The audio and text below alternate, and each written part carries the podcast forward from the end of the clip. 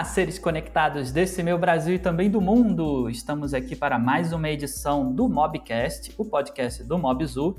E neste episódio nós vamos comentar, né, contar um pouquinho da história dos 10 anos de Android, né, o sistema operacional móvel mais popular do mundo. Está completando aí né, uma década de vida em 2018 e tem muita história aí, muita trajetória bacana e muitas curiosidades para a gente comentar. Nesse episódio a gente vai falar um pouco assim, né, de uma forma mais ampla, né, principalmente comentando os marcos da história do sistema. A gente não vai se prender muito às versões, às atualizações, né, a cada detalhe técnico. O legal é a gente fazer realmente uma viagem nostálgica. Né? Como vocês sabem, eu sou o Anderson Mancera e desde que eu tenho uma filha pequenininha, nunca mais eu troquei ROM de celular nenhum. E eu sou a Camila Rinaldi, que quanto mais conheço o sistema operacional Android, mais eu me preocupo com a inteligência artificial da Google. Depois da vinheta, nós voltamos com esse papo. Fica aí.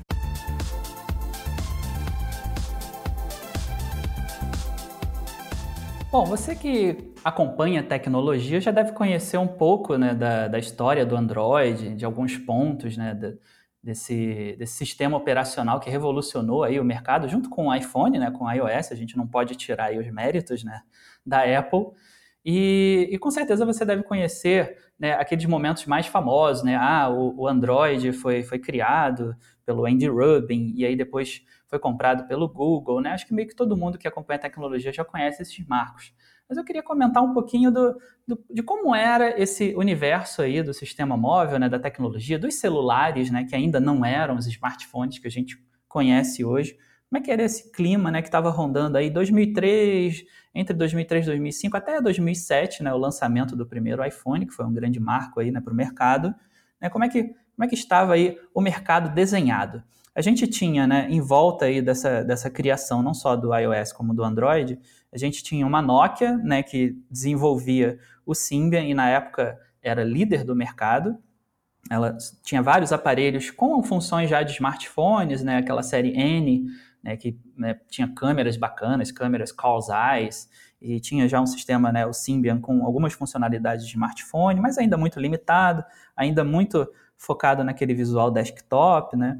A gente tinha também a, a Microsoft, né, com o Windows Mobile, né, que também lançava vários smartphones, né, ainda com aquela canetinha stylus, né, para você utilizar a interface. As telas dos celulares ainda eram resistivas, né, não eram as telas capacitivas que a gente tinha hoje. E a gente tinha também a BlackBerry, né, a, a grande é, é, responsável aí pela popularização dos smartphones no meio executivo, né? As grandes empresas usavam bastante, né? Da, da empresa canadense Ring. Né? E também a gente tinha pequenas outras movimentações né, que acabaram né, desaparecendo, outros sistemas, como por exemplo a Samsung desenvolvendo o sistema BADA. Né? Não sei se todo mundo lembra aí, quem está ouvindo aí, deixa nos comentários lá do post, né? Quem lembra aí do BADA e dos celulares Samsung Wave, que foram lançados aí como uma tentativa da empresa de emplacar seu sistema próprio, né? Inclusive, isso continua até hoje, né? Volta e meia, a Samsung lança aí um aparelho com Tizen, né? Aquele sistema próprio dela, que inclusive está presente em Smart TVs. Mas no meio desse rolo todo, né? Aí, ano 2003, 2005, a gente tinha também o Andy Rubin, né? O, o criador do Android, ele, ele teve a empresa, né, a Danger, né, não sei se todo mundo conhece, inclusive eu vou deixar aí no post o link da matéria do Emerson Alecrim, lá do Tecnoblog, que conta essa história detalhadamente, né, de como Andy Rubin é, criou a Danger, né, empresa de desenvolvimento de smartphones, né, que foi a grande criadora do Sidekick, né, que na verdade chamava HipTop, né, quando era da Danger, e, e, depois virou Sidekick quando a T-Mobile, né, operadora de celular americana, comprou os direitos e aí transformou ele em Sidekick. E acabou que o produto, inclusive, se popularizou, né? Virou um, um ícone pop, saiu em videoclipe de artistas da época lá, né? De, de músicos, bandas de, de, rock e tal. E o Sidekick fez um, um, sucesso razoável lá nos Estados Unidos. E aí o Andy Rubin né, percebeu, né, ele que né, era o dono da empresa Danger, né, criadora do, do hip top barra sidekick, percebeu que tinha um grande potencial no mercado mobile, né, no mercado de smartphones, e que ainda não era explorado. Né? Ele percebeu que precisávamos de, de um sistema operacional que tivesse né, uma interação mais complexa com a internet, que pudesse ter um navegador, que pudesse ter teclado virtual e tal. e aí ele começou a desenvolver o Android, né? Ele saiu, ele vendeu né, a Danger para T-Mobile, é, na verdade, desculpa, ele não vendeu a, Danger para T-Mobile, ele vendeu a Danger para a Microsoft, né, que continuou essa parceria lá com a T-Mobile para lançar o Sidekick e tal, e a Microsoft também queria né, é, reforçar lá o poderio do Windows Mobile, né, trazer novas funções, e ela ficou interessada né, na, nas funções que o Sidekick apresentavam na época. E aí o Andy Rubin, né, após vender a Danger, ele criou o Android, né, criou a empresa Android, né, responsável pela criação do sistema operacional né, que a gente que a gente conhece hoje, mas na verdade era, era uma coisa bem diferente na época, né?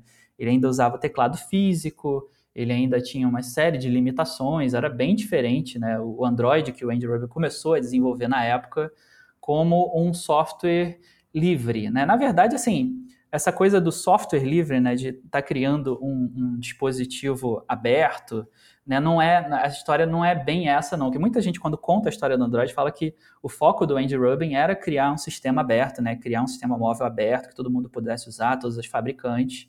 Mas a Camila Rinaldi, ela, ela inclusive vai contar para gente um pouquinho da história que ela leu num livro, né, que ela também vai deixar aí a recomendação para vocês, que fala um pouquinho de uma faceta diferente aí dessa história, né, desse momento aí da criação do Android. Pois é, Anderson. É, quando a gente estava falando a respeito desse tema, eu lembrei que tem esse livro do Eric Schmidt, e que foi escrito em colaboração também com o Jonathan Rosenberg. São dois ex-executivos que da, da Google, né? O próprio Eric Schmidt, ele é ex-presidente da Alphabet e ele é ex-CEO do Google. Então, em 2014 eles lançaram esse livro, onde eles falam um pouco sobre as estratégias de a estratégia de marketing, a estratégia de produto né, da Google. Tanto que o livro é como o Google funciona. Eu vou deixar a referência do livro para vocês na descrição do podcast. Caso vocês tenham interesse, acho uma, uma boa indicação para leitura para entender um pouco sobre a Google e agora né, a Alphabet. E na página 109, ele fala a respeito desse momento em que o, a Google resolve então comprar a Android Inc. do Andy, do Andy Rubin. E eu vou ler para vocês um trecho do livro é, para a gente sacar um pouquinho como é que aconteceu mesmo essa, essa aquisição. Vamos lá. Então, como eu falei, a página 119. Em 2005, quando compramos um pequeno sistema operacional móvel chamado Android, houve uma breve discussão entre nossa equipe de gestores se deveríamos ou não mantê-lo aberto. Andy Rubin e a equipe do Android, a princípio, queriam mantê-lo fechado, mas Sergey sugeriu abri-lo. Manter o Android aberto nos ajudaria a escalonar depressa dentro do espaço muito fragmentado dos sistemas operacionais móveis. Então, foi o que fizemos. Enquanto isso, a Apple lançou o iPhone, fabricado com o sistema operacional móvel fechado, o iOS optando pelo controle em vez da capacidade de escalonar. O Android permaneceu aberto. Teve um crescimento extraordinário e ajudou o Google a encarar com tranquilidade a transição da plataforma do PC para dispositivos móveis, ao nos dar uma plataforma completamente, uma, ao nos dar uma plataforma complementar à busca. Mais pessoas online com smartphones significavam mais pessoas fazendo buscas com mais frequência o iOS permaneceu fechado e alcançou tanto um tamanho quanto uma lucratividade enormes. Da perspectiva de um novo empreendimento, os dois caminhos são vitoriosos. Porém, tenha em mente que o sucesso da Apple com o iPhone, assim como o da Google com o buscador, foi baseado em um conjunto fora do comum de inspirações técnicas que geraram um produto claramente superior em um espaço que crescia com muita rapidez. Se você conseguir provocar esse tipo de impacto extremo em um sistema fechado, então arrisque. Do contrário, mantenha a plataforma aberta. Na minha opinião, aqui fecha aspas, né, no que o Eric Schmidt e o Jonathan Rosenberg falam, é a questão de, do não do surgimento do Android em si, mas como a empresa olhou para Android Inc., do Andy Rubin, e viu ali uma forma de ganhar muito dinheiro. E, no caso, eles optaram, então, por manter esse sistema aberto e oferecer, diferentemente da Apple, como o mesmo o autor do livro fala, né, diferente da Apple que manteve fechado, eles resolveram abrir porque eles viram que dentro do, da estratégia de mercado da Google, manter esse sistema aberto seria muito importante para que, por exemplo, outras fabricantes, como foi o caso Samsung, Sony, LG, é, Motorola, Asus, conseguissem então é, distribuir as, os serviços da Google, que hoje todo mundo sabe, né, que o buscador, por exemplo, o motor de buscas da Google é o que financia a empresa. Então, na opinião deles, dentro da, da margem de lucro, vamos falar, vamos falar assim, é, manter o Android aberto seria a melhor opção até para você popularizar ele como sistema operacional e, como a gente está vendo, isso deu muito certo, né, Anderson? É, a, a, grande preocupação do Google também, né, é importante colocar isso, e inclusive eu vou deixar aí na, na descrição do, desse podcast um link para o vídeo do The Verge, né, é, inclusive em duas partes, que conta a história do Android, é, é, importante a gente colocar a questão da pressão da Microsoft, né, não, não a pressão direta, né, mas uh, o, o, Google ele se sentia um pouco ameaçado pela Microsoft nessa época, porque a Microsoft era muito poderosa em termos de software, né?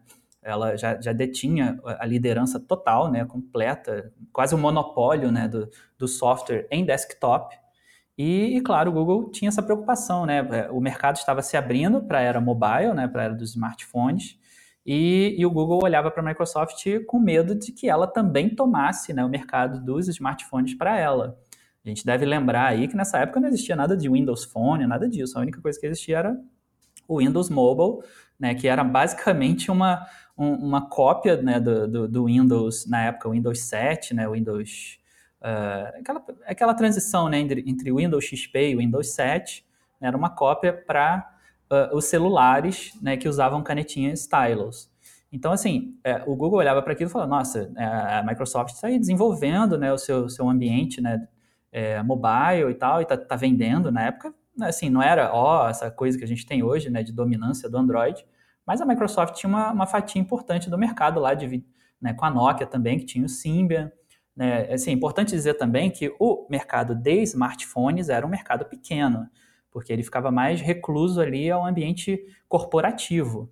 Então a gente tinha Samsung é, e outras fabricantes lançando né, é, smartphones, a Sony Ericsson também, né, afinada joint venture e aí Sony Ericsson também lançava smartphones para meio executivo. A gente tinha o BlackBerry que eu já citei. Então era um mercado pequenininho, né, restrito a ambiente corporativo. Então assim, não era esse mercado gigante que a gente tinha hoje. Então assim, a Microsoft tinha ali o seu papel importante, aliás, como sempre teve no meio corporativo, né, com Office, com várias ferramentas e várias suítes aí que a Microsoft tem. Então o Google olhava para aquilo e falava: "Nossa, a gente tem que fazer alguma coisa". Né? E nesse vídeo do The Verge é, fica bem claro né, que uma das preocupações do Google era buscar um sistema móvel que pegasse né, todo esse ecossistema do Google, né, de buscador, de serviços e tal, e colocasse no celular para meio que segurar ali Microsoft né, e tentar tomar a frente dessa corrida. Né? Então, o que a gente tinha naquele momento Sim. era uma corrida aberta e todo mundo ali enxergando que tinha um futuro pela frente. Quem, quem tomasse primeiro ali a, a, a, o bastão né, sairia com a liderança. É, eu acho que o que você está falando tem, tem, muita, tem muito sentido, porque na época, para você ver, até a Google não foi nem olhar para Symbian, eles olhavam para a Microsoft, que era uma empresa em crescimento, né? A própria Apple também era uma empresa que estava é, se colocando, vamos, vamos dizer assim, a, a Google ela era um pouco menor ainda que a Microsoft e que a Apple, mas a Google se olhava para o futuro e pensava, não, a gente quer chegar lá. E a Symbian, por exemplo, que, enfim, tinha todo um mercado é, de uh, sistemas operacionais, vamos falar assim, para é, eh, dispositivos móveis, no caso não era nem para smartphones, também era para future phones, né? Mas ainda assim, eles eram líder do mercado, só que ainda era uma empresa conservadora, né? Mesmo do lado da Nokia, que a Nokia, na Nokia, né, se a gente for ver, que era todo mundo tinha o Nokia. então, é, quando você analisa isso, você pensa que a Google não olhou para a Symbian, né? olhou para a Microsoft e olhou para a Apple, que eram empresas que estavam crescendo exponencialmente. E o que acontece? Eu tenho um vídeo, inclusive, que eu vou indicar aqui, que é um TED Talk com a Trisha Wang, em que ela fala em 2009 que a, a Nokia contratou ela para que ela fosse até a China e conseguisse pegar alguns insights por exemplo, do mercado. A China sempre foi um mercado muito importante, um mercado em crescimento, né? Até hoje. Então, a Nokia pediu que a Trisha fosse até lá e fizesse uma análise é, etno, etnográfica, no caso, para saber o que as pessoas estavam se interessando lá. E ela foi lá, fez essa análise e quando voltou para falar com os executivos da Nokia, ela falou: olha, o que eu tenho visto é que as pessoas estão muito interessadas em smartphones, elas estão muito interessadas em um sistema operacional multitarefas, é, independente do, do valor, mas algo que você possa é, praticar, fazer, ter funcionalidades como usar a internet, mandar e-mail, né? Coisas bem básicas naquela época ainda. É, e aí a, os executivos da Nokia falaram não, isso não é o que os nossos, as nossas análises de mercado estão mostrando. E é, perfeitamente você consegue ver dentro do gráfico de é, evolução, vamos, acho que vou chamar isso, o gráfico de evolução de é, compartilhamento, né, por exemplo, de mercado pelas empresas, você vê o quanto a Symbian começa a cair e a Google começa a crescer. Tanto que a Google acaba com o Android, é, acaba com a própria, a própria Symbian, é, deixa eu dar uma olhada aqui, no ano de 2013. 2013 a Symbian, a Symbian morre e para você ter uma noção, em 2009 a Symbian era detentora da maior é, fatia do mercado, vamos falar assim, que hoje pertence a Google e a Apple, né? Então, é, ignorar o que estava acontecendo naquela época, no caso em 2009, para a Symbian foi muito foi muito ruim, porque você analisa que quanto mais conservadora a empresa, é, mais rápido o sistema veio a não ser mais utilizado, né? E a Google, a Microsoft e a Apple, então, seguiram enquanto empresas que estavam investindo nisso e era onde a Google ia se é, historicamente falando assim, era onde a Google ia se espelhar, né? Tanto na Microsoft quanto na Apple. Sim, sim. É, não, e com certeza, assim, a gente já sabe aí, né? A própria história dos fatos já contou pra gente que é, erros dessa natureza são fatais para as empresas, né? De enxergar né, o mercado, de enxergar as demandas que estão vindo pela frente, né? E tomar a iniciativa de realmente embarcar nessas novas demandas é, é, é, fundamental. A maioria das empresas erra exatamente quando quer se manter na mesma linha, né? quer ser conservadora, quer continuar com o mesmo produto que já tem, né? sem mudar muita coisa, e foi o grande erro da Nokia. Né?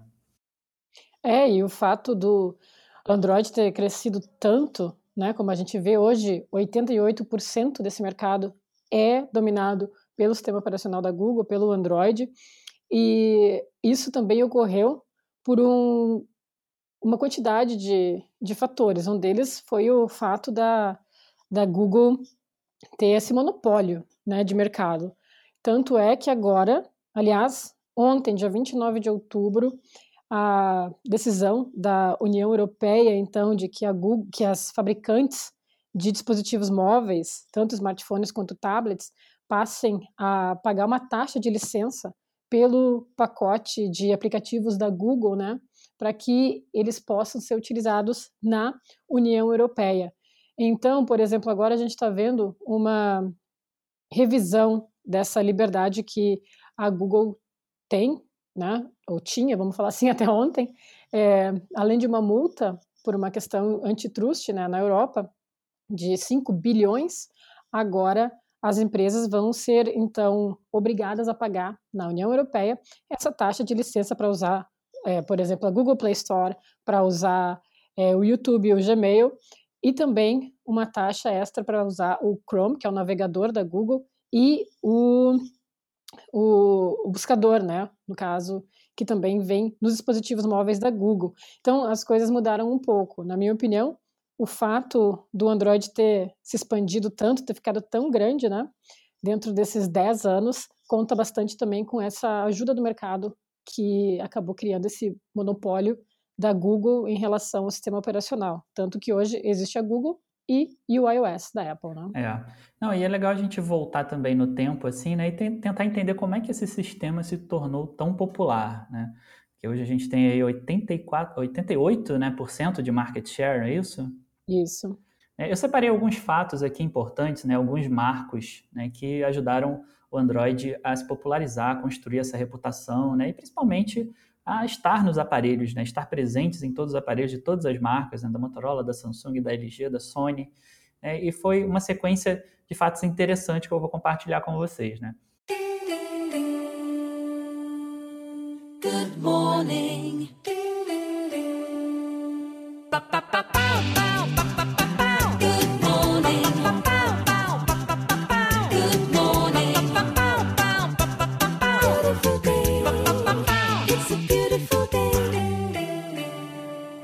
2009, o Motorola Droid, né, o Milestone, muita gente lembra aqui no Brasil né, do Motorola Milestone, que foi o primeiro, na verdade não foi o primeiro, porque a, a Motorola lançou outros aparelhos ali ainda um pouco até experimentais, eu diria, né, com, com o sistema Android, o Backflip, né, o Dext, mas o que, o que realmente trouxe uma, uma reputação para Motorola com o sistema Android aqui no Brasil foi o Motorola Milestone e o mesmo lá nos Estados Unidos, né, o mesmo aparelho, só que com o nome Droid.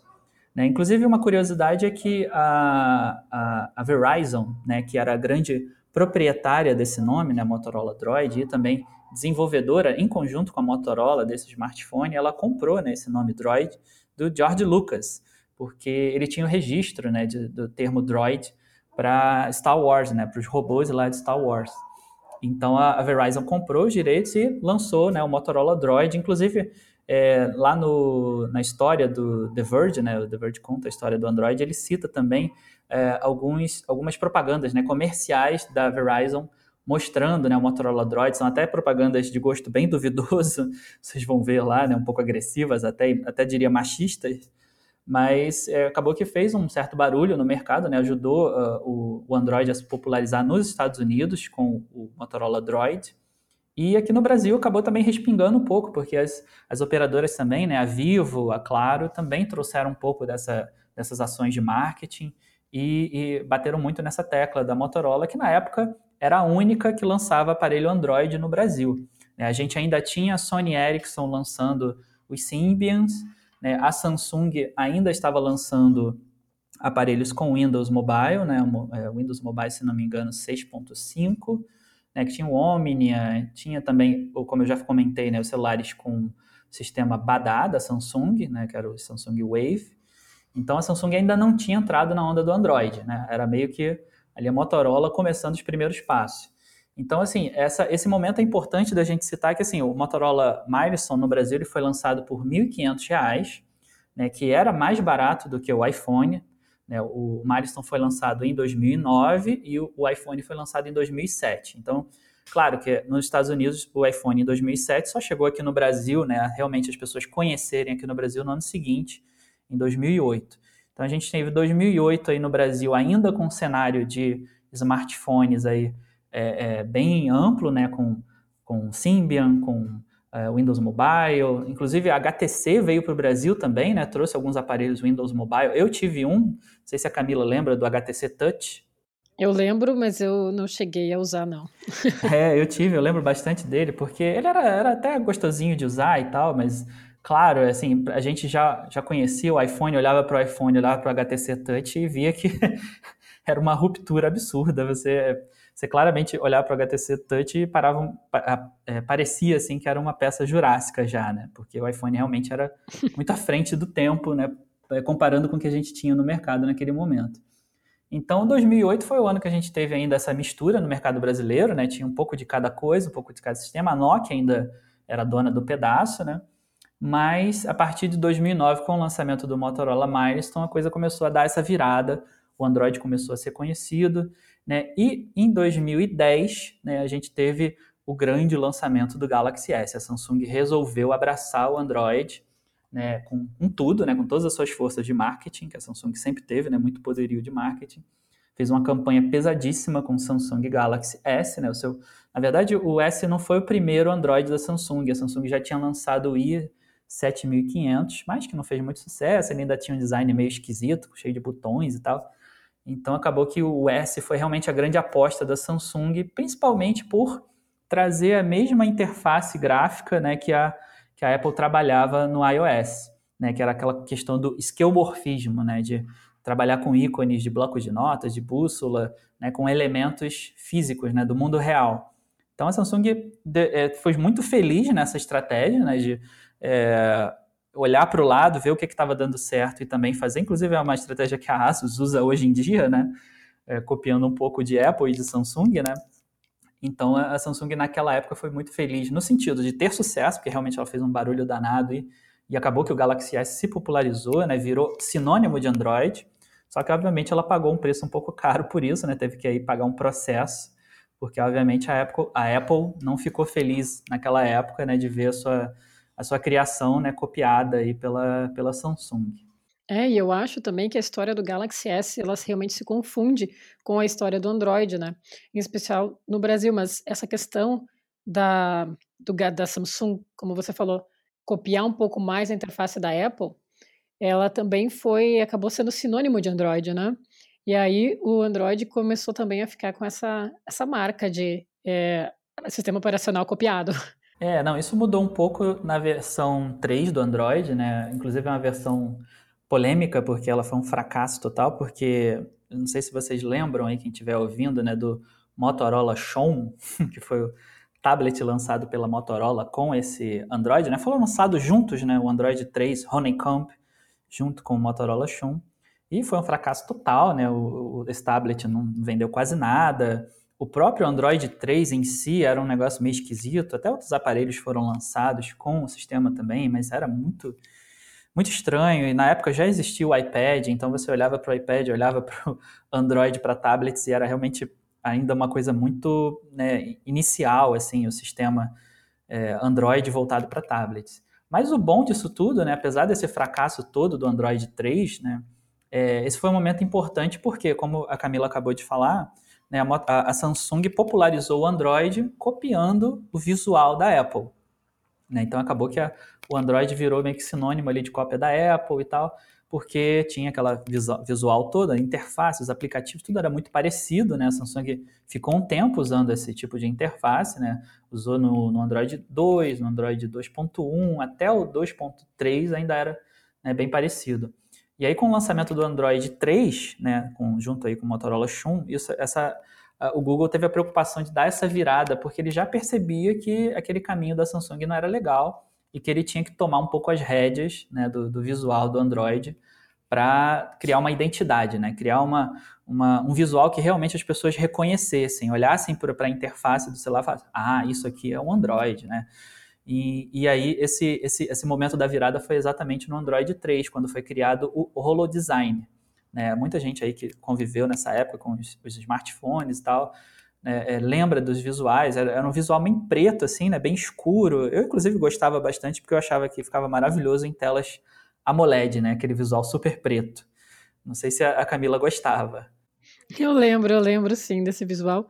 Eu lembro da, da, Acho que foi marcada por um bom tempo a proteção de tela, não proteção de tela, mas a, o papel de parede, aliás, da, da Holo Design, até por causa do, do dispositivo que ia vir depois, que era o Nexus 4. Então eu lembro muito dessa do relógio também e dessa proteção que era que a Google cada dispositivo ela lança uma proteção de tela específica, né? Então eu guardo muito na memória essa Sim. essa imagem. Não, e era e era assim, você via claramente que a Google queria se desvincular completamente do visual da interface TouchWiz da Samsung, né? Era, era outro universo visual.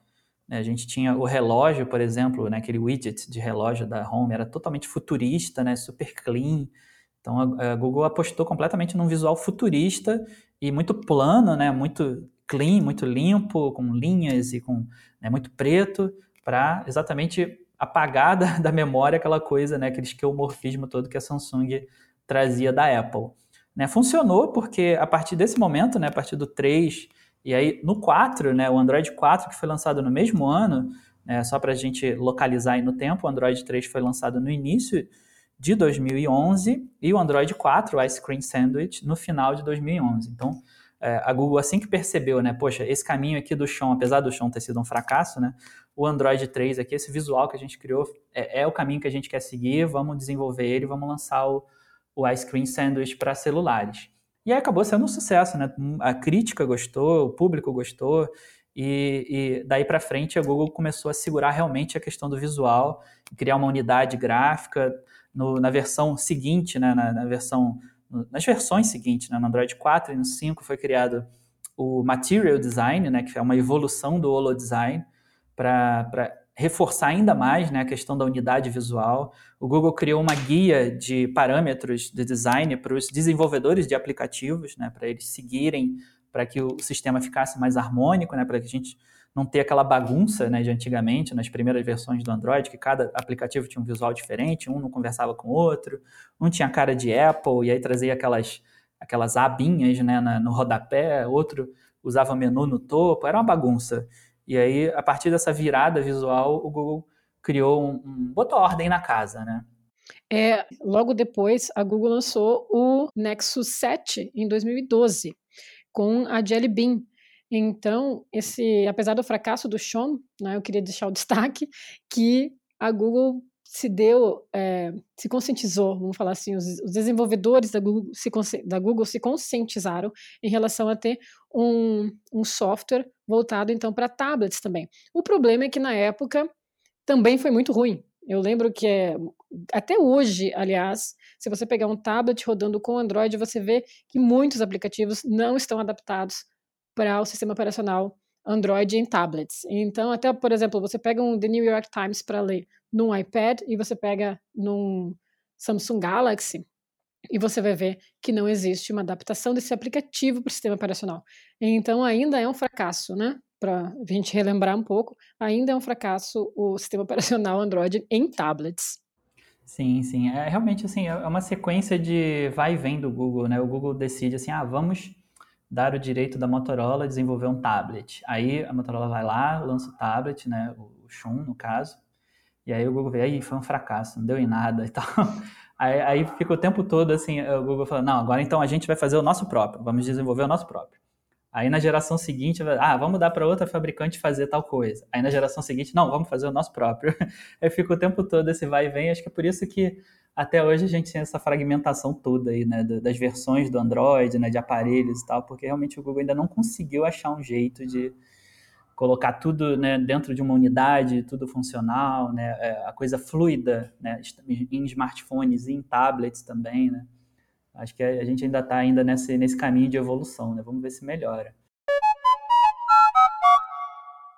Mas voltando é, só no, nessas versões do Android, né, a gente tinha aqui também é, como eu falei, essa, essa evolução gráfica ela prosseguiu né, na, na, versão 4, né, na versão Jelly Bean, e que depois também virou KitKat, né, 4.4, e posteriormente na Lollipop 5. Essa evolução gráfica foi evoluindo até, até chegar no Material Design, que são os parâmetros gráficos que a gente né, vê até hoje no Android. Claro que está mudando de novo, a Google está atualizando aí no, no Android 9 Pie, está tá colocando mais curvas nas, nas, nas caixinhas, né, nos boxes, na, na, na barra de notificação, está modificando um pouco, está deixando tudo que era muito plano, muito cheio de quinas, um pouco mais orgânico, mas no geral, assim, são parâmetros de design que permanecem até hoje, né?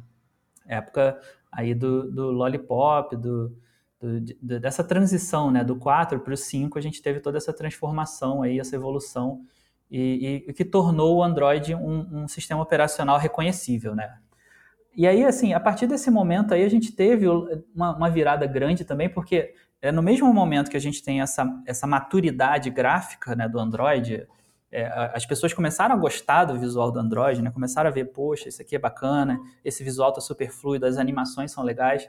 Foi exatamente nesse momento que o Android puro né, se popularizou. A gente teve o lançamento de dois grandes ícones aí dessa virada, que foram o Nexus 4 e o Moto G. Né? O Nexus 4 eu, eu próprio tive, eu lembro que foi, foi realmente um aparelho né, muito bem sucedido. Aqui no Brasil, inclusive, vendeu bastante. Né? A, a LG teve um, um, sucesso considerável com o Nexus 4, até porque ele oferecia um hardware muito potente né, por um preço bem acessível. Era, era 1.700 no lançamento, né, 1.700 reais, mas ele chegou a ter promoções aí na, no período de é, depois de alguns meses depois do lançamento, ele chegou a custar mil reais. Inclusive, acho que eu comprei ele por mil e, 1.099, 1.100 reais. E era um aparelho com hardware top, né?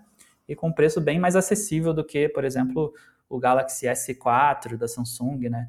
E outros aparelhos top de linha da época. Sim. E a mesma coisa aconteceu com o Moto G, né? E eu acho que também nessa época vale lembrar que a Google ela era software, né? Era aquela coisa assim, vamos, vamos falar do software. O Nexus 4 é para desenvolvedores, é para melhorar o sistema operacional Android. Ele era o, o, acredito que a linha Nexus realmente ficou conhecida com o Nexus 4, porque muitos desenvolvedores começaram a usar e a gente teve um boom também de aplicativos Android, né, sendo desenvolvidos. Até então os aplicativos né, Android na Google Play Store, que era o Android Market, eles ainda eram muito mal feitos. Sim. Então, acho que a gente começou a criar um ecossistema é, Android dentro desse, desse momento do Nexus 4. É realmente muito acessível. Tão acessível que muitos desenvolvedores passaram a usar e até hoje utilizam apenas é, aparelhos da Google, por exemplo, no caso atualmente seriam os Pixels, mas nessa época que começou mesmo essa popularização do Android puro, e tanto isso que a Motorola voltou ao mercado brasileiro, ao mercado mundial, com a linha Moto G, por causa dessa volta para um sistema mais simples, básico e que oferecia a possibilidade do usuário comprar um aparelho com um valor bem acessível. Sim, sim. É, é um movimento assim natural porque a, a, a Google via né, que o, a Samsung dominava o mercado, né? O market share da Samsung no mercado Android era, já era enorme nessa época. Né? E só que acabava que meio que era um monopólio do, do, do Android customizado, né? Da TouchWiz. Então, assim, a Google se preocupava assim, gente, não é possível, sabe? Assim, o mercado tá, tá aí crescendo e tal, vocês vão usar só esse, esse Android aí customizado da Samsung com esse visual alterado. Então ela tinha essa preocupação. É, ainda mais que esse é o ano do Galaxy S3, né? Sim, sim. Deu 2013, então acho que é que foi importante esse retorno. Eu não sei você, o que você prefere? Ou na época, se você mudou hoje, na época eu gostava bastante do Android puro. Hoje eu Não, tenho as minhas... então, eu acho que inclusive eu sou um bom exemplo disso. Eu também tinha Galaxy nessa época e, e eu enxerguei esse movimento do Google. Inclusive foi a época que o Google comprou a, a Motorola, né? Comprou a divisão de, de, de, smartphones da Motorola e fabricou, né? Desenvolveu do zero e fabricou os, os smartphones aí Moto X e Moto G e que e tinha o mesmo princípio do Nexus 4, né? A gente é importante falar também, a gente falou do Moto G, que era muito, muito acessível, né? Foi lançado por 649 reais na versão de 8 GB. Mas o próprio Moto X, né, que era mais top, né, que tinha um hardware melhor, inclusive parecido aí, né, no mesmo patamar mais ou menos do Nexus 4, ele também era na mesma faixa de preço do Nexus 4, né? Então a gente teve assim, Nexus 4 e Moto X realmente ajudaram muito né, a popularização do Android puro, tanto que eu comprei né, um Android puro, comprei o Nexus 4, queria também o Nexus X, mas acabei não conseguindo nenhuma promoção, fui para o Nexus, queria o Moto X, né, mas acabei indo para o Nexus 4, porque era mais acessível, e aí eu consegui, assim, é, é, entender que realmente aquele universo era muito melhor, eu saí de um Samsung, né, que ainda era TouchWiz naquela época, ainda era muito pesada, né, ocupava uma parcela gigante da, da, do armazenamento do, do smartphone, era, era pesado, era engasgado, tinha alguns aplicativos que né, não, se entendiam muito bem, davam uns conflitos. E aí, quando eu fui para o Nexus 4, eu experimentei o Android puro, e aí acho que muita gente que comprou o Moto G também teve a mesma sensação, era a sensação de limpeza, né? Era a sensação de, poxa, leveza, tudo muito fluido, as animações muito fluidas, tudo carregava rápido, o sistema era muito responsivo e muito mais fácil de entender, muito mais limpo né, do que a TouchWiz. Então, acho que essa foi virada importante, né? Inclusive para a Motorola até hoje ser considerada né, sinônimo de Android puro aqui no Brasil. Sim, e eu acho que essa para mim é o grande é, de todo o momento que a gente está falando a respeito das versões do Android, esse é o maior, é o grande marco para mim. O, não, o, segundo, né? O, maior, o primeiro foi ter lançado, claro. ter começado. Sim. Agora o segundo, o segundo para mim é realmente esse momento do Nexus 4, esse momento de chamar a comunidade de desenvolvedores, de mostrar a importância, né, de se ter um ecossistema que até, até o fato do, do, do iOS crescer muito também, né? O iPhone ter muitos aplicativos com uma qualidade superior fez com que a, a Google entendesse essa competição, entendesse que, apesar de acessível, esses aparelhos também, é, apesar de acessíveis, esses aparelhos também deveriam ser funcionais. E como você falou, era mais rápido essa, essa interface sem essa skin pesada, como era o caso da TouchWiz, é, eu vejo que para mim é um dos grandes marcos, e em especial porque nós ainda tínhamos Nexus no Brasil, e uh, hoje, se você for contar com um Android puro, existem poucas opções. Estão começando a surgir mais no mercado, mas naquela época eu acredito que a gente tinha mais opções do que a P... por exemplo, tinha, por exemplo, tinha os Nexus do Google, né? Hoje em dia a gente não tem Pixel no Brasil, por exemplo. Sim, sim, não, é uma tristeza não ter Pixel no Brasil. Acho inclusive que o Google tinha que trabalhar nisso, se já não estiver trabalhando, né? Espero que sim. mas é que a linha Pixel, né? Acho que a gente vai falar um pouco mais para frente aqui, mas a linha Pixel ela é ao contrário da linha Nexus, que era acessível, a linha Pixel é bem mais cara, ela é high, ela é top, né? É. Então, na época, na minha opinião, a linha Nexus era para ser mais vamos desenvolver o software, e aí agora eles estão fazendo aparelhos para competir com iPhone.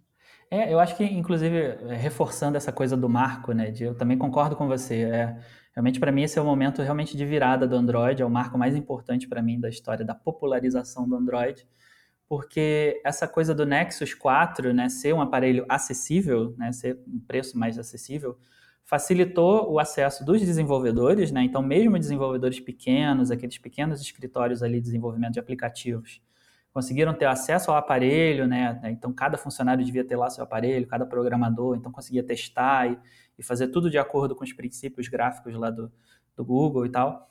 E as pessoas também né, tiveram mais acesso, né? Porque a gente tinha Moto G, Moto X e Nexus 4, todos aparelhos bem acessíveis. Então, o Google ganhou muita popularização nesse momento em que todo mundo teve acesso ao Android como ele deveria ser, né? E não aquela coisa pesada.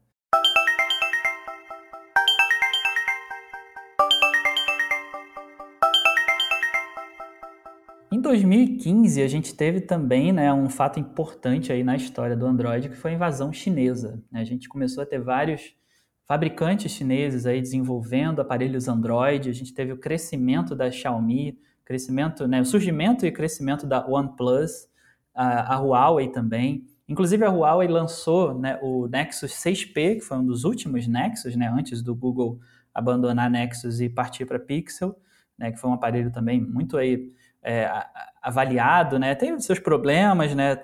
Na, na, verdade, essa última geração de Nexus foi um pouco problemática mesmo, né? Não só o Nexus 6P desenvolvido pela Huawei, mas também o Nexus 5X desenvolvido para a LG, foram dois aparelhos aí com alguns probleminhas, né? Inclusive probleminhas de hardware que a galera não gostou. Então, acho que foi inclusive essa, essa, esse momento que o Google decidiu abandonar a linha Nexus e partir para Pixel.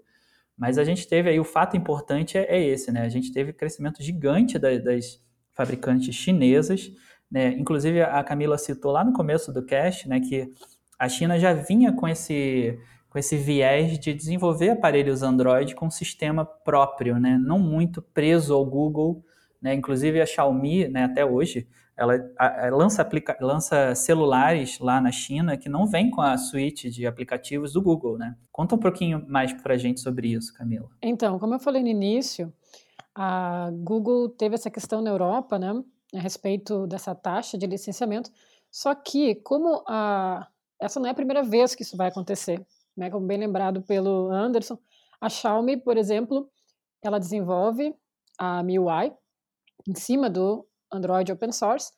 Só que na China, como a Google não tem a mesma entrada como tem em outros lugares, como a Europa, como o Até por conta Unidos. do bloqueio também, né, de, Isso. do Google e tal, e de outros buscadores, redes sociais, né, isso é bem é, limitado é, dentro da China, né. Não é só a, a, Google, a própria Apple também, né, passou muito Sim. tempo tentando entrar lá no mercado. O que que acontece? Não existe a Google Play Store lá, então, a Xiaomi tem a sua própria loja de aplicativos e outras lojas terceirizadas de aplicativos para os usuários do Android lá. O Android é um sistema operacional que pode ser usado, porém, a Google Play Store não, né? Porque, enfim, é uma, na percepção política, é uma forma do, dos Estados Unidos ter um, ter um controle sobre a sociedade uh, chinesa, né? Agora. É, lá, inclusive, eles têm o próprio WhatsApp, né? O próprio Facebook. Isso. Né? Uhum. Isso, são várias. É, com outros versões, nomes, claro. Isso, várias versões da mesma coisa com outros nomes. E Isso. tem um bilhão de pessoas, né? Então não, não vai faltar cliente para esses é, serviços é, similares, se né? Me engano, é, Se não me engano, o WhatsApp de lá é o WeChat. WeChat. É, e também tem um outro, Cacau. Como é que eu não, agora eu não me lembro agora, mas aqui na Europa, inclusive, eu conheço muitas é, muitos chineses, não só chineses também, muitos é, taiwaneses, né, pessoas é, da Ásia, enfim, que usam outros serviços alternativos. Até você falar, ah, vamos, vamos falar pelo WhatsApp? Ah, eu não tenho. então, é mais complicado. Mas é verdade, não é tão disseminado. Então, o que acontece? É, lá, a gente tem uma... Não tem essa obrigatoriedade, né? De utilizar, então, o buscador, o próprio navegador, o Chrome, por exemplo, ou a Google Play Store. E uh, é, tanto é assim que todos os dispositivos que são importados da China hoje, vamos pegar a marca Xiaomi, ela tem que passar, por exemplo, ela tem que ser a empresa que vai comercializar esses dispositivos, eles têm que passar para, por exemplo, o usuário brasileiro com uma uh, home internacional. Essa home internacional, então, vai ter a Google Play Store instalada, né? E até no início, acredito mesmo no início mesmo, em 2015, não sei se você lembra, Anderson, que era um dos maiores preconceitos de se importar um dispositivo da China, era porque você tinha uma trabalheira para instalar a Google Play Store. Sim, é verdade. Não era tão fácil, né? Uhum. Então, eu acredito que com a evolução se criou então essa Home internacional, né, dos dispositivos que vêm da China, e a gente tinha uma a gente teve esse boom né, desses dispositivos. Eu lembro que eu testei e usei por muito tempo o OnePlus, e ele era tão diferente daquilo que a gente via no Ocidente, que isso chamou muita atenção de muitas pessoas, e que fez com que a OnePlus é, se colocasse dentro do mercado, né, usando um sistema operacional baseado no Android, mas mais com cara de home customizada, que também o fato de termos homes customizadas também popularizou muito o Android, né? Por esse fato de ser aberto e você poder contar com uma diferenciação tão grande em relação a, por exemplo, o iOS, que só tinha uma interface, né? Sim. É, essa coisa da home global, né, que a gente tem em Huawei, Xiaomi e tal, todas as chinesas, né? Ela, ela surgiu muito também pela necessidade dessas empresas de se expandirem, né, de não ficarem só limitadas à China. Então, assim, a, as empresas elas viram que ah, a gente tem a nossa ROM local aqui chinesa, né, que tem, não tem nada do Google, né, tem nossos sistemas aqui proprietários e tal, nossa loja própria de aplicativos chineses e tal. E, e aí elas viram que, ah, pô, se a gente vai crescer, se a gente quer ir para o Brasil, quer ir para a Europa, quer ir para outros mercados, a gente vai ter que colocar né, os, uh, os serviços do Google. Aí, aí, foi aí que surgiu né, a tal da ROM global, que os importadores aí conhecem bem, né? Então, assim, a maioria dos aparelhos Xiaomi que chegam aqui no Brasil, né, já vem aí com a ROM global, e aí você tem todo o serviço do Google e tal, não precisa ficar tendo aquela trabalheira toda que a gente tinha lá em 2015, né, para ficar trocando ROM de aparelho chinês. E também não foi à toa, né, foi a partir dessa ROM global e da popularização do, do Android puro, né, em aparelhos chineses, né, porque a gente está falando dessas grandes marcas, né, Xiaomi, OnePlus, Huawei, que trabalham com Android personalizado, né, quase quase um outro Android, né? não tem nada a ver com o Android que a gente conhece, né? inclusive a Xiaomi, o Android dela mais parece um iOS né, do que um Android. Né? Mas a gente também teve várias outras marcas pequenininhas, né? como o Lefone, Elefone, Oukitel, Dodi, que já traziam Android puro, né? Então, é o que a gente chama de vanilla, né? A galera que desenvolve para Android chama de vanilla Android. É o Android daquele jeitinho purinho que, que foi desenvolvido lá, esqueleto, sem nada, sem nenhuma customização, sem nenhum recurso extra. E essas, essas fabricantes acabaram vendendo bastante esses aparelhos, porque já traziam aí o Android completamente livre, né, completamente solto, e a pessoa podia né, customizar ele do jeito que, que desejava. Né? Sim, e essas pequenas é, fabricantes, elas, a vantagem delas de usar o Android como ele é, é que eles não têm custo né, para adaptar a interface. A Samsung, a Huawei, a Huawei é uma das grandes jogadoras do mercado internacional hoje, né? Ah, eles, elas, essas, essas são empresas que têm uma capacidade muito maior, mas dentro do grande sucesso que é o Android, dentro desses 88% de share, né, de market share que o Android tem, essas pequenas empresas também são importantes, porque elas receberam um software, colocaram nos aparelhos e estão vendendo. Ou seja, Sim, não, né, é, não precisam pagar nada por isso. Né? Não precisam pagar nada por isso. Por enquanto. Né? Aliás, né? isso que eu ia falar, elas não, não, não precisavam pagar nada por isso é, em alguns locais do mundo.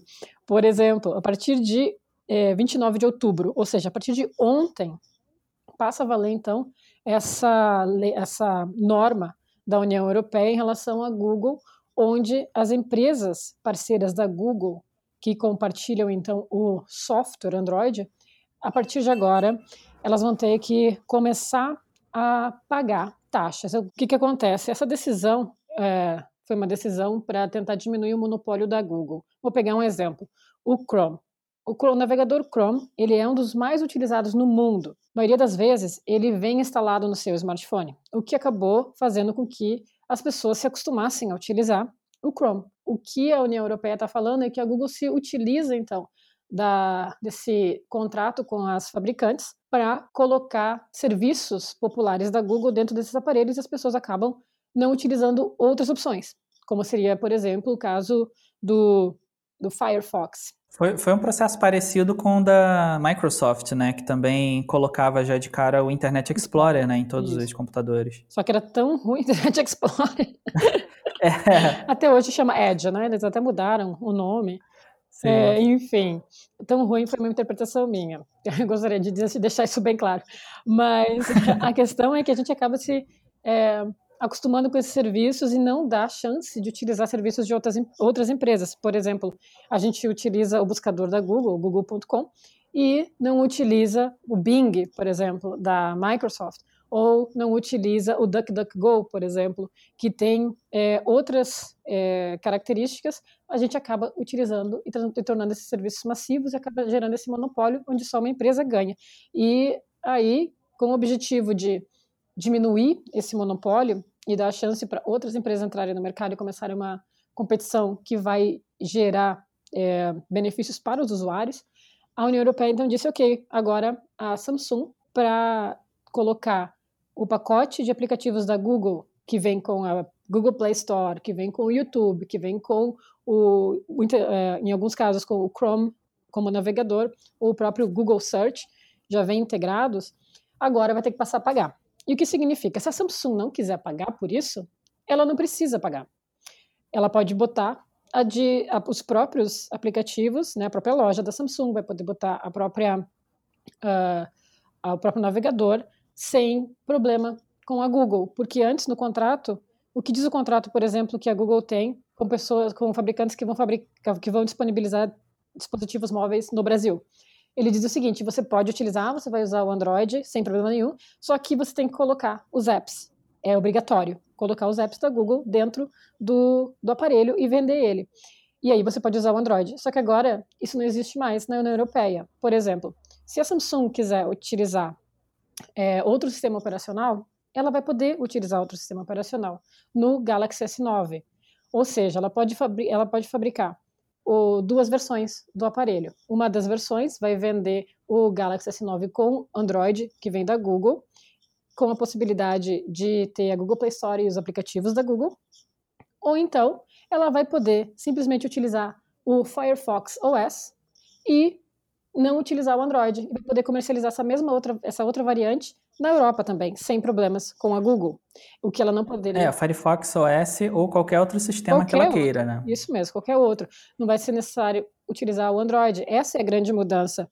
Antes você tinha que usar o Android, entendeu? Agora você não precisa mais. Você pode usar outro dispositivo. Você, desculpe, você pode usar outro sistema operacional, como o Tizen, o próprio Tizen. A Samsung vai poder comercializar na União, na União Europeia um dispositivo Galaxy né, S9 com o Tizen. Então, isso vai gerar mais competitividade no sentido em que mais empresas podem ter a chance de crescer também dentro do sistema operacional para smartphones, né, do sistema operacional mobile, que geraria então uma diminuição dessa desse, desse market share da Google. Essa é a ideia. Não sei como é que vai ser daqui para frente. A gente tem que começar a analisar o que vai acontecer na na Europa, né? Se isso vai acontecer ou não. É, eu vou dar uma viajada aqui. É, eu acho, acho, acho esse momento, inclusive, bem importante, porque, assim, é, você, como você disse, né, o, o jogo está abrindo de novo, né? A gente teve aí uma curva grande de evolução do Android, esse monopólio, né, do Android, praticamente, né? Porque o Android dominando todos os outros smartphones que não sejam Apple. Né? E aí a gente está abrindo agora de novo possibilidade de outros sistemas terem alguma fatia do mercado. Né? Então, de repente, pode ser que a Samsung se interesse em voltar a desenvolver o, Tizen para smartphones, pode ser que a Firefox né, volte também com o Firefox OS, pode ser que o WebOS volte para os smartphones, é, muita coisa pode acontecer. Se bobear, do jeito que a Samsung é com a Apple, eu não duvido nada que eles virem parceiros no futuro, porque muita gente é, não, não, não, atenta né, para esse detalhe, mas a grande fornecedora de, de componentes para a Apple é a Samsung. A Samsung fornece agora, por exemplo, as telas OLED do iPhone X, iPhone né, XS, e, e também outros componentes como memória, né, e tal.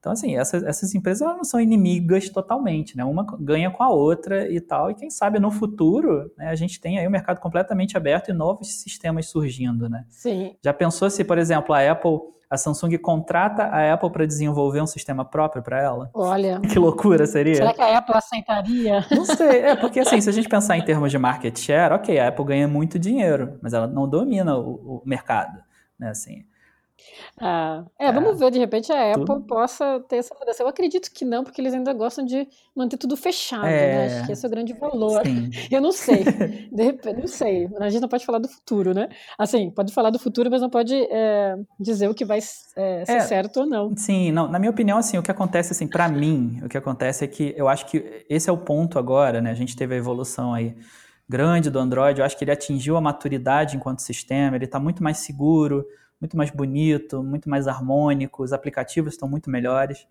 Então acho que agora já é o ponto da curva que a gente começa a descer, sabe? sabe todo, toda, toda empresa não tem essa curva, sabe? Que cresce, cresce, cresce, cresce, aí chega naquele auge e aí a gente sabe que ela vai começar a cair.